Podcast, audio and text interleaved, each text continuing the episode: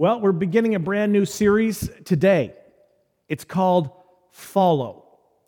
As our circumstances continue to evolve, it is good to remember that our ability to follow after Jesus is not limited by gathering restrictions or protocols, nor wind, nor sleet, nor snow, nor rain.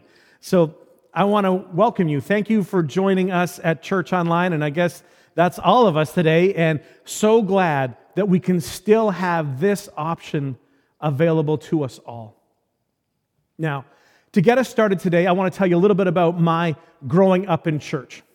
I grew up in church, at church, around church, on my way to church. I went to uh, Sunday school before Sunday services, then I went to the morning Sunday service. I went back in the afternoon for youth choir to the Sun Life Singers. I went to the evening service and then I hung out with church friends after evening service. I took a breath, went home, and then I came back for youth group on Wednesday nights. Friday and Saturday nights, I would frequently be playing ball hockey in the church gym with the church people. I spent many of my summers at Christian camp as a camper and then later on as a counselor. Don't be mistaken. Don't be misled here. I had church as a big part of my life. And some of you know what that's like. Some of you can relate to being in that same sort of spot. So I don't know where I got this, okay? But, but because this is so wrong. But when I was growing up, I kind of felt like the whole Christian life and all the spirituality, all the religion was kind of a giant ongoing game of Jesus says. Now, you, have heard of Simon says, right? You know, Simon says, raise your right hand. Simon says, raise your left hand. Put your right hand down. You go, ah, oops, you're out. Simon didn't say that. You're disqualified. So, again, I don't know where I got this, but I just felt like to be a Christian, it was as if Jesus, uh, Jesus says, jump. Uh, Jesus says, go to church. Jesus says, pray. Jesus says, don't look over there. Uh, stop looking over there. And, and if Jesus didn't say it, then you were out. And sometimes I liked being out of the game because life was easier. It was less stressful and it was more enjoyable. But then something would happen in my life, and I, okay, right, I need to get back into the Jesus says game. Okay, Jesus says pray. Jesus says read your Bible. Jesus says, Jesus says. And the other thing I noticed about playing or about approaching Christianity, about being in it, when I was doing what I thought was really well, like I'm winning the game, everybody else is having to sit down. But Jesus, look, look, look, what I'm doing, right? I'm doing what you say. I'm doing great, right, Jesus? And when I would see people who weren't playing, I would at times be so judgmental. You're losing. It's like you're not even trying to play. You, you need to play. Get in the game and do what Jesus says. Hey, hey, those people over there, they aren't doing what Jesus says. You need to do what Jesus says. I was inconsistent. The better I did, the more judgmental I got. Then I didn't want to play the game at all. So I was up, I was down, I was in, and I was out. Maybe the reason that you're not in church, the reason you dropped out of church, the reason that you're only now tentatively trying out maybe church online again is if you grew up in a church or religious system where it was all do, do, do, don't, don't, don't, do, do, do, do, do, don't, don't, don't, and you just, you weren't good at it. You, you, you just weren't consistent. You weren't disciplined enough to be whatever religion you were or to be a Christian. So you said, you know what? I'm out.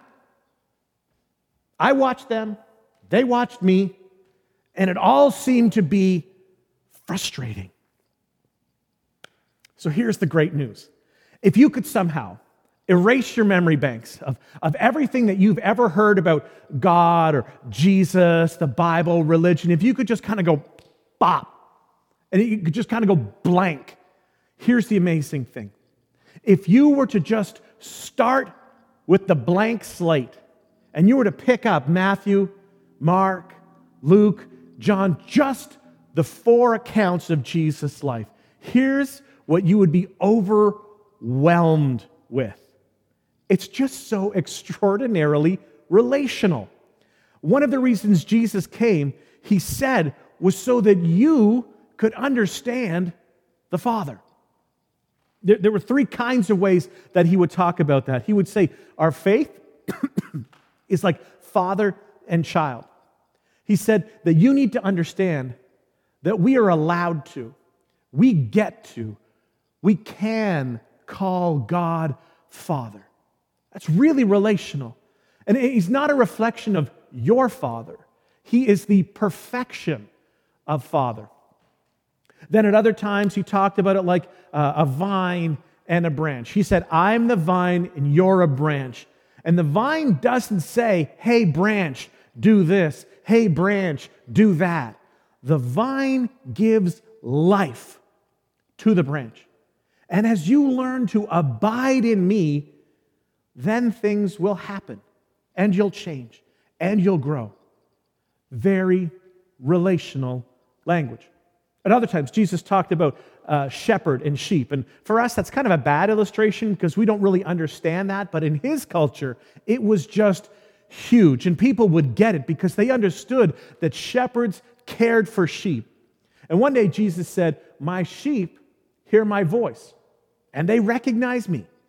There's lots of sheep out there, but my sheep, the sheep that are in a relationship with me, all I have to do is speak and it's like, oh, oh, that's the shepherd. And then they move in my direction. So it was all just intensely, intensely, intensely relational. Uh, and, and the whole, the whole Jesus says thing, that's not the right approach. And, and, and I don't know where I got that. Intensely relational is what Jesus revealed to us, and, and repeatedly he revealed it, which means that if your approach to spirituality or your approach to religion or specifically, if your approach to Christianity is anything less than that or anything more than that, then perhaps you've missed something. You, you have been invited, and I have been invited into an extraordinary relationship. But how do you have a relationship with an invisible God? Well, that that's a question we're going to deal with later in this series. But throughout the Gospels, the word that Jesus came back to over and over and over again, and the word that we're going to camp out on in this series is follow. Follow. Jesus had extended an invitation to every single kind of person imaginable to rich people and to poor people, people who were spiritual or weren't spiritual, the religious, the irreligious all kinds of people. And he would say, Hey, just follow. Come on, just follow me. I want to take you to the first account uh, uh, of this, and it's a somewhat of a familiar story. I, I would love for you to read it on your own. And, and it's found in the book of Matthew, chapter 9, and that's a, it's a story that Matthew tells about Matthew in the Gospel of Matthew. Uh, and here's where we're introduced to the simplicity of follow. Matthew chapter 9, starting at verse 9. As Jesus went on from there, he saw a man named Matthew sitting at the tax collector's booth. Okay, tax collectors. Jewish people collecting Roman taxes. Jewish people found them to be disgusting. They were hated. They were outcasts. They couldn't go to the temple and they couldn't be part of a Jewish society. They had to hang out with just other tax gatherers, people like themselves. And this is the way it worked. So Rome auctions off the right to collect taxes in all of their provinces. So generally, pretty wealthy people bid on the privilege to collect taxes because if you owned the opportunity to collect taxes in a region, you could collect as much tax as you want, as long as Rome got their share. You got to keep the rest. So it was an extremely lucrative business. And so these Roman citizens would then go out to the Roman controlled provinces like Judea and they would hire locals to work for them to actually collect the taxes. And don't worry, just like today, there were all kinds of taxes. There's a poll tax and a bridge tax, income tax and a food tax. And if you were at a harbor, there was a tax for that. At a crossroad, there's a tax for that. Wine tax, property tax, and so it went on and on and on. So they'd hire these locals. They'd hire citizens of that country to collect taxes. And they would pay them so much that it was almost impossible for them to say no. But they were immediately hated by the local people who saw them as traitors. They were supporting Rome, they were benefiting from Roman taxes, and Matthew was one of those people. And so he was absolutely hated. Just so you get the mood that we're in, in this story. So Jesus walks up. He's in a port, uh, kind of like a dock on this big lake, and, and Matthew's collecting taxes. Jesus could have said, you know, one of many things to Matthew. He could have walked up to Matthew and said, Hey, bet your mother's real proud of you. So, Jesus, he hasn't finished um, choosing all 12 of his closest group yet. So, he's got a group that's traveling with him at this point. Jesus looks at Matthew, the tax collector. And Matthew would never forget this. Jesus says, Follow me. And I would imagine that there was an audible kind of groan from the people who were with Jesus. Did, you hear what he just said? Yes. Maybe he said, Follow me sarcastically. Follow me. And you know, Peter is like, Whoa, whoa, wait, wait. if he follows you, that means he's with me. And I'm not with him. Wait, wait, wait, wait. He's a tax collector. And Jesus looks at Matthew and he says, Follow me.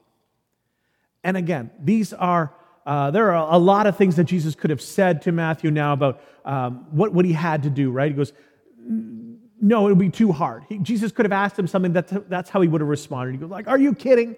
I can't do that. That's going to cost me way too much. That would require way too much. As Jesus went on from there, he saw a man named Matthew sitting at the tax collector's booth. Follow me, he told him. And Matthew got up and followed him. And, if you are, one of Jesus' closest followers and, you're hanging out with Jesus and, you're, you're like, wait, wait, wait, come on, it can't be that simple, right? And we're going to find out in just a minute that there's a group of religious people who are following Jesus, shadowing him, trying to figure out what he's up to, what he's got going on. And they look at this encounter and they think, wait, no way it's that simple. Come on, you can't just say, follow me, and then a tax gatherer becomes one of your group. Jesus was a rabbi. Okay, so the invitation to follow Jesus wasn't, hey, Matthew, come on, let's go walk down the street together. This was something of a formal invitation to become part of the circle, to become part of the posse, to become part of the group, to begin to identify yourself with me. And I will begin to identify me with you. And here's what Jesus didn't say. Because this is what people like, like me who grew up playing Jesus Says would have expected him to say.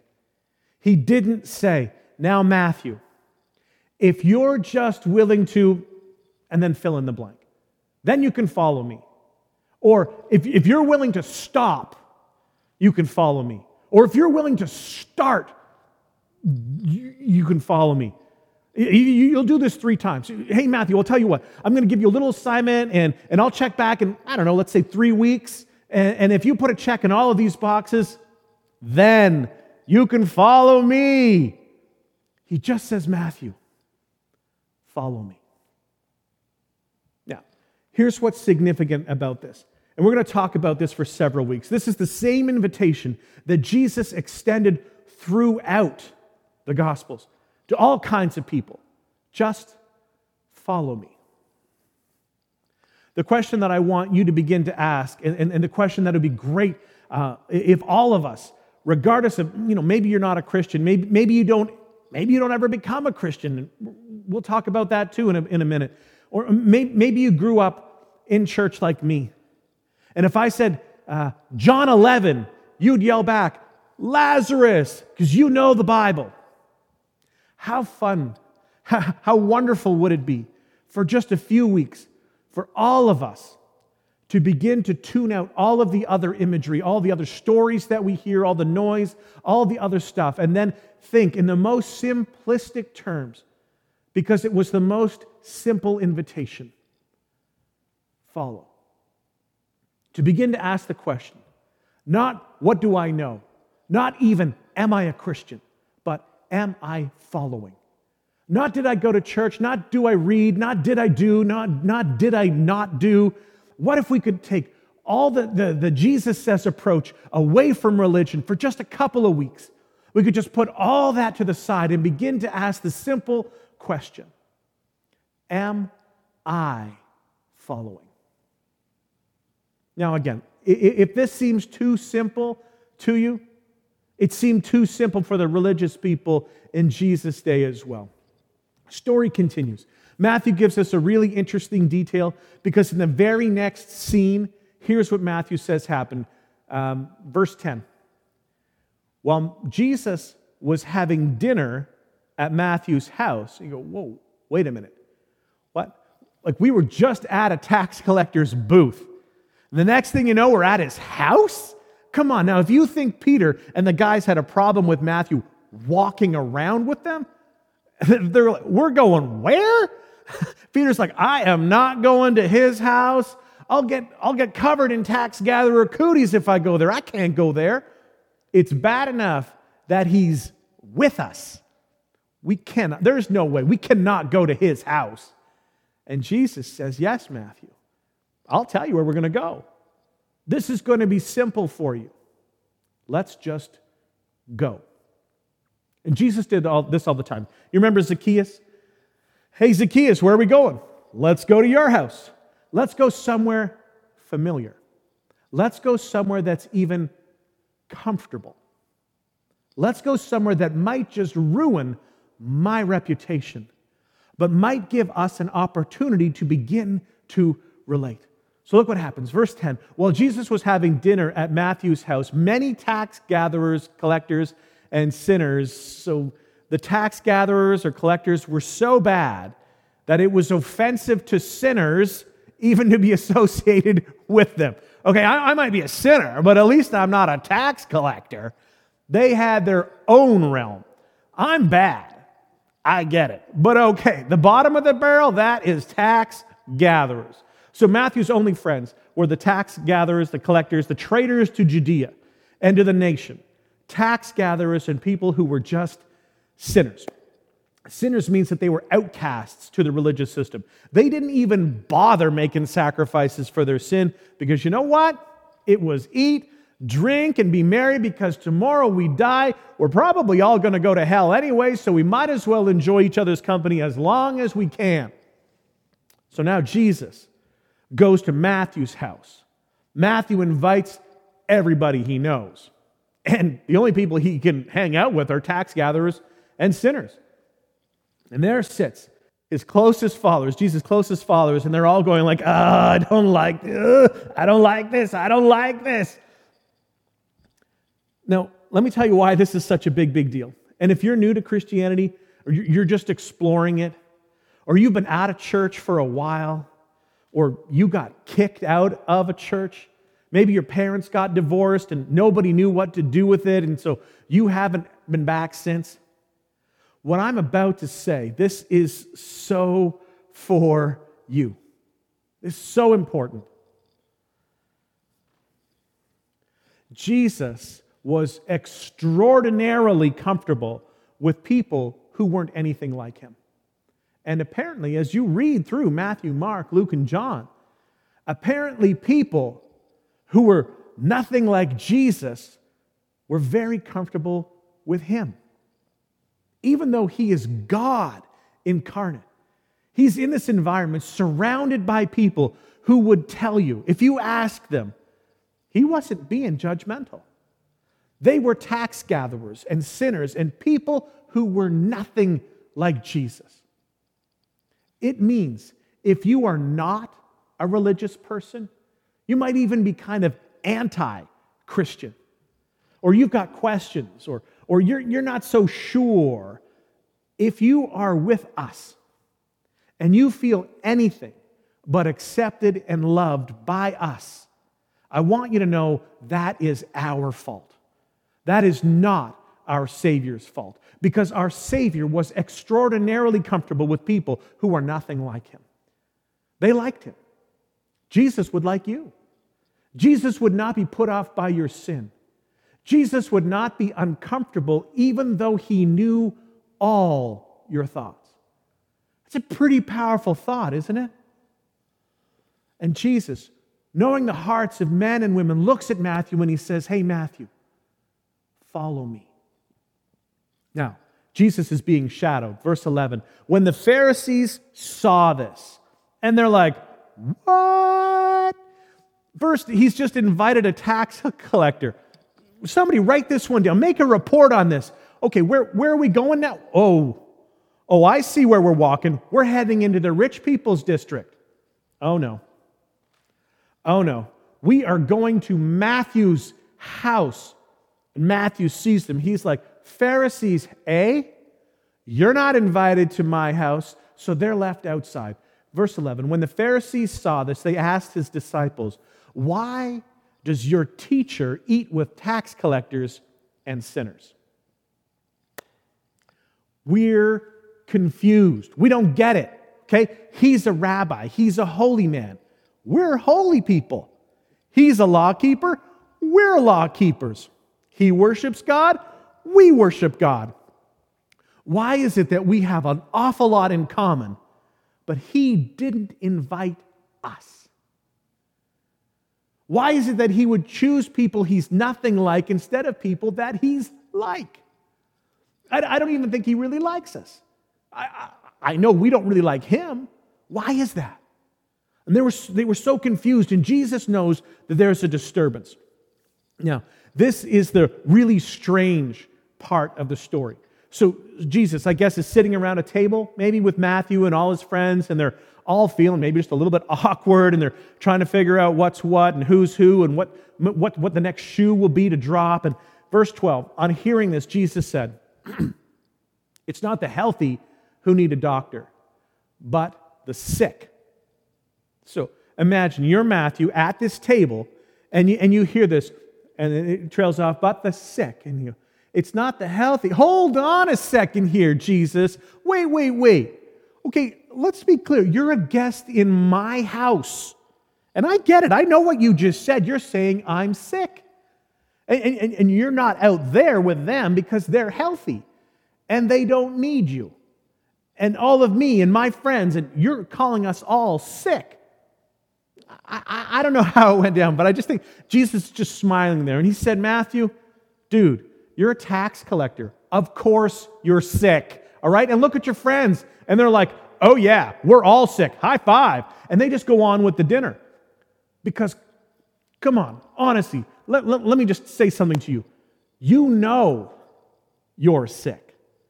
You know that there's something wrong with you. You're not even consistent with your own rules. Come on, dad, dad, you, you've had that talk with your son and you don't even do what you ask your son to do. You don't even keep the rules that you want your daughter to keep. You're not even careful with those things you want your kids to stay away from. I mean, you don't even do what you ask your employees to do consistently. You break your own rules. And you know if there's a God, you've broken his rules. You know there's a distance between you and him. You know that if there's a judgment, you're in trouble. You know if the standard is Jesus, you fall short. You don't need a preacher to tell you that. And I think Jesus was just so winsome, so comfortable in his skin, and so secure that he could say out loud with the sinners, and all the tax gatherers there. He goes, Hey, tell them I'm in here with the sick people because I've come for the sick. Let me just tell you something. All the people of any variety who are willing to look in the mirror and say, I need something, I need help. Those are the prime candidates to be followers of Jesus.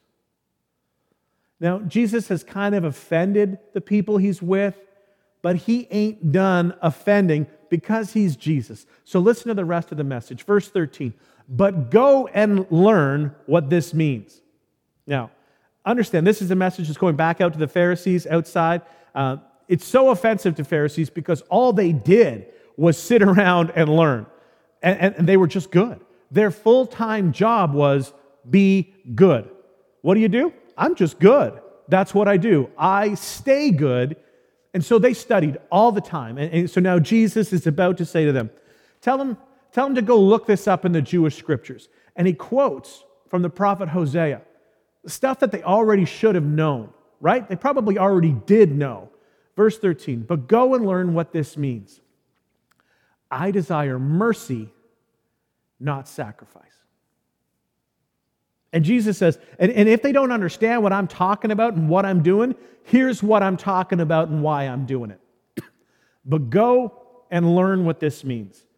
I desire mercy, not sacrifice, for I have not come to call the righteous, but sinners.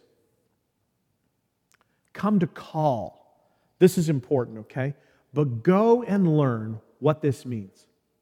I desire mercy, not sacrifice. For I have not come to call the righteous, but sinners. In other words, I am not content to simply be with people who believe all the right things. And I'm not simply content to hang out with people who behave in all the right ways. I want to join with the people who believe the right things and behave in the right ways in order to call the people who don't believe the right things and don't behave the right ways, who know that there is something else to believe, and I wish I just had more control over how I behaved. Let me tell you why. Let, me, let me just talk to those of you who are Christians and Jesus followers just for a second. And if you're not, I, I know that there are some folks who, who do tune in and check us out. And um, if you're not, it's okay. You can laugh at us. And, and, and I know that you think that we're hypocrites, and we are. Uh, I, I promise, we are. Uh, we're not as good as we appear to be on Sunday, especially when you see us at school or at work, or you wonder why we're even here. I know that. So let me just say something to those who would call ourselves Christians. This is why this is so important. We dare not become a church that is content to gather together in person or online and just believe the right things and just behave the right ways and stop there. Because if we do, we will find ourselves standing outside the very room that Jesus inhabits as he comes to call the sick and the sinners and those who know that they need a Savior. I don't want to pastor a church. I don't want to attend a church. And I really don't want my family attending a church that's all about believe the right way and behave the right way and forget that we have been called. We have been called to come and called to partner with our Savior for those who have a sneaking suspicion. I need something. I think, I think I'm sick. There's got to be more to this life than just this life. And we've been called. We've been privileged. We've been gifted. We've been given the opportunity to partner with our Savior for those who would claim to be, those who acknowledge, I'm outside the faith. But you know what? As I lean in, I'm hoping. I'm hoping you have something to say, you have something to offer. It's not enough to believe right. It's not enough to behave right. In fact, the group of Christians that is content to simply believe right and behave right, they eventually become Pharisees. They eventually become judgmental. They become the ones that say, as soon as you change, you can be part of us. That was the Pharisees' message. It was simply this it was change. And then you can join us. Change, and you will be allowed to join us. Jesus came along, turned it upside down, messed everybody up. And if, and if, you, if you do tune out and you don't hear anything else I say, please don't miss this. Jesus showed up and said, No. Join us. Follow me. And then you'll change. Join us and you will change. Matthew, I'm not asking you to do anything except stand up, follow me, and we're going to go to your house. And the Pharisees are like, But wait. Okay, he's a tax gatherer, a tax collector. And Jesus is like, you know what? I don't run your game plan. Your game plan is all believe the right stuff, behave the right way. We'll give you a quiz, all right? And then we'll decide if you qualify to join us. Jesus says, no. Honestly, I don't really care what you're doing or what you believe or what you don't believe even what you don't believe about me or what you do believe about me. I want to invite you to just take a little baby step. Follow me. But let me warn you if you follow me for very long, one of these days you may look in the mirror and you may not recognize who you see.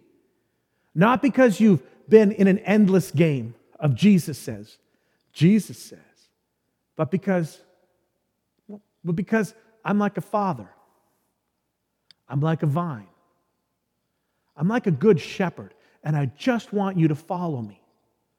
Following me changes you. So that's what this series is about. It's about saying, regardless of where you are and whatever end of the spectrum you're on, this invitation is for you. Four quick things to wrap this up, and then we're going to move us, that's going to move us in the right direction.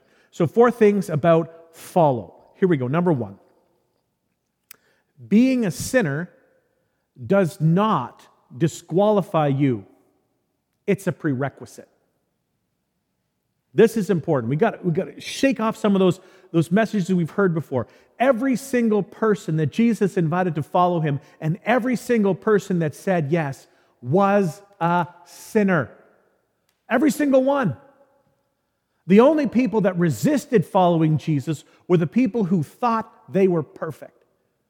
The less perfect the person, the greater their candidacy was in terms of becoming a follower of Jesus.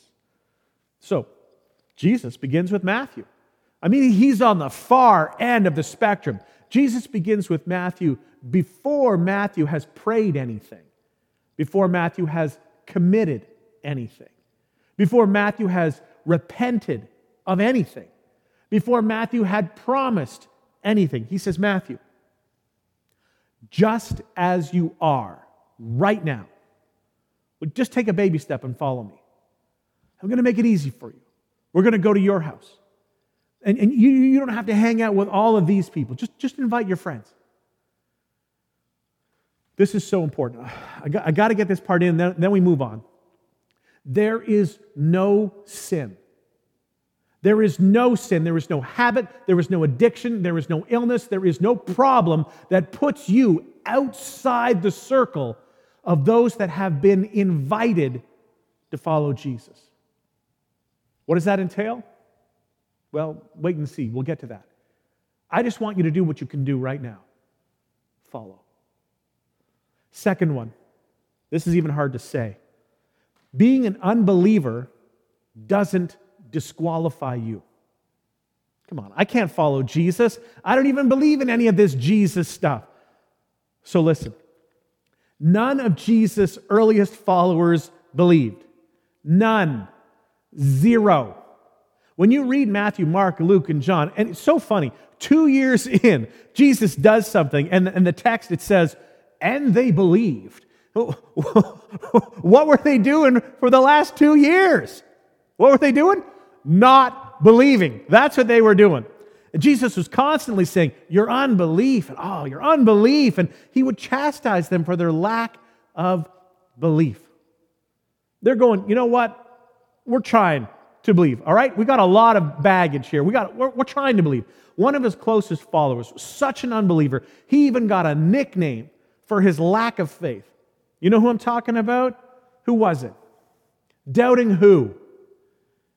Yeah, doubting Thomas.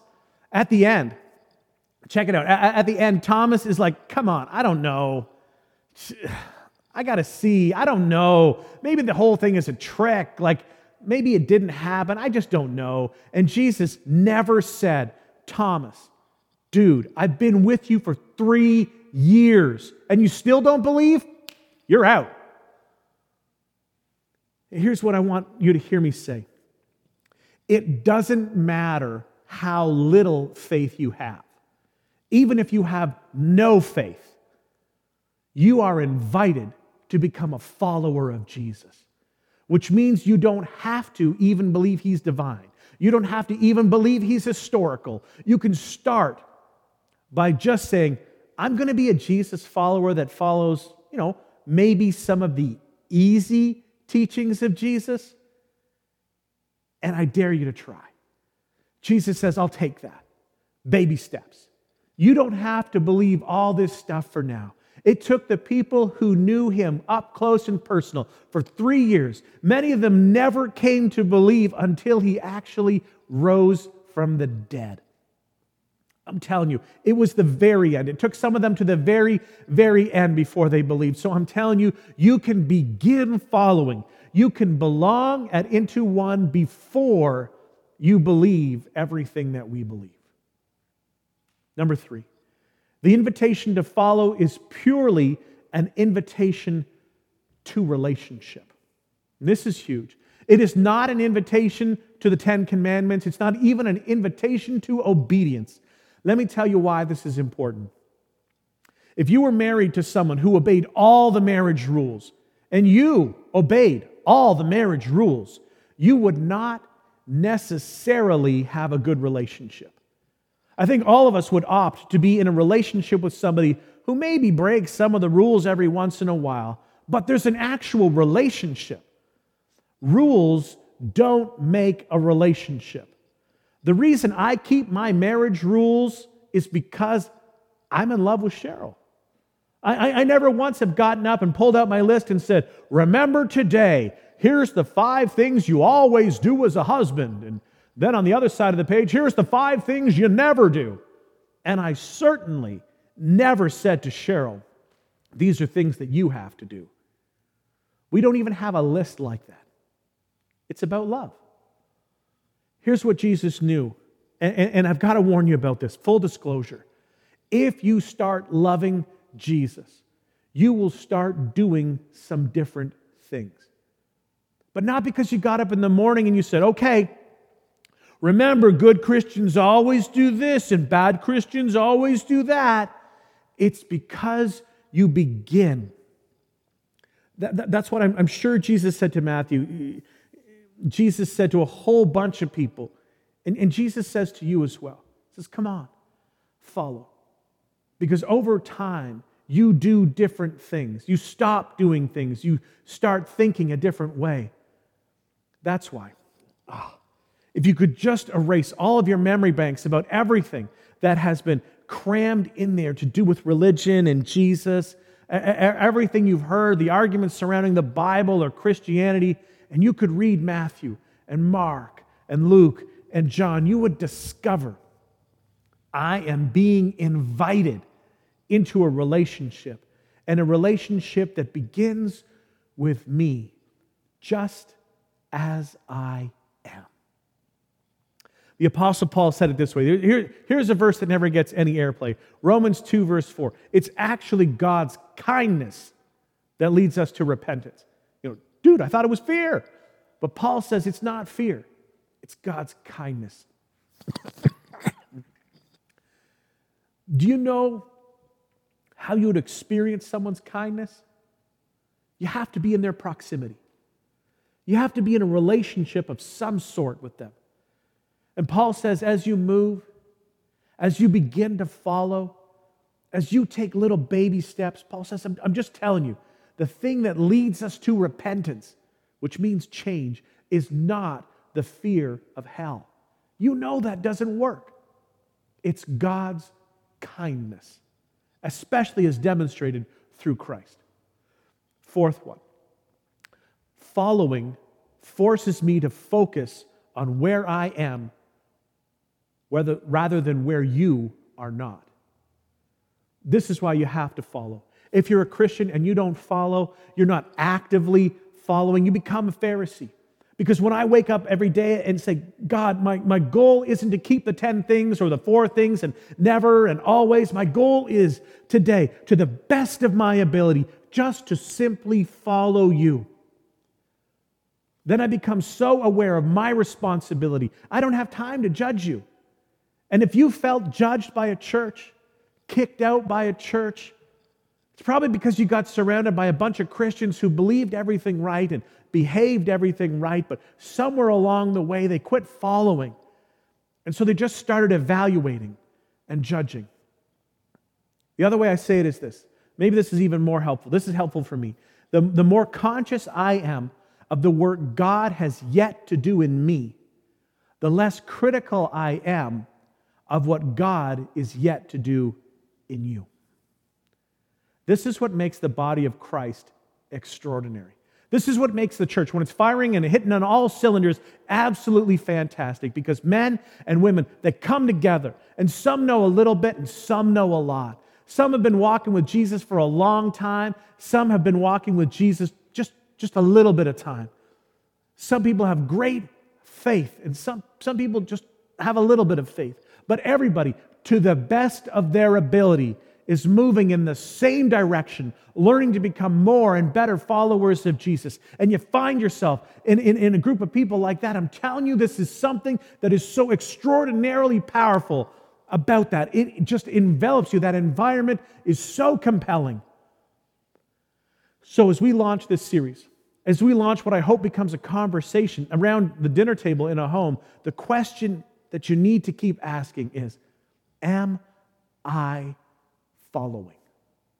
Not what do I know, not how well do I pray, not how consistently do I attend church, not how much scripture do I know, not even how obedient am I, but am I participating actively, following?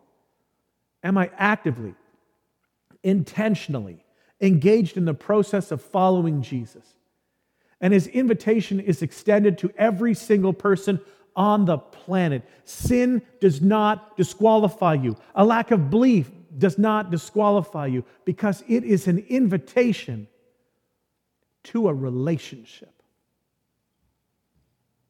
Let me pray for you. Father, thank you so much for what you have put in, in motion. Thank you for making it so easy, for making it so simple, for making it so clear. Please give each of us now the wisdom to know what to do now with what we just heard. And, and, and we, we, we pray that your interaction with us would move us forward and guide us as we go forward. We, we, we pray all this in, in, in the name of Jesus. Amen.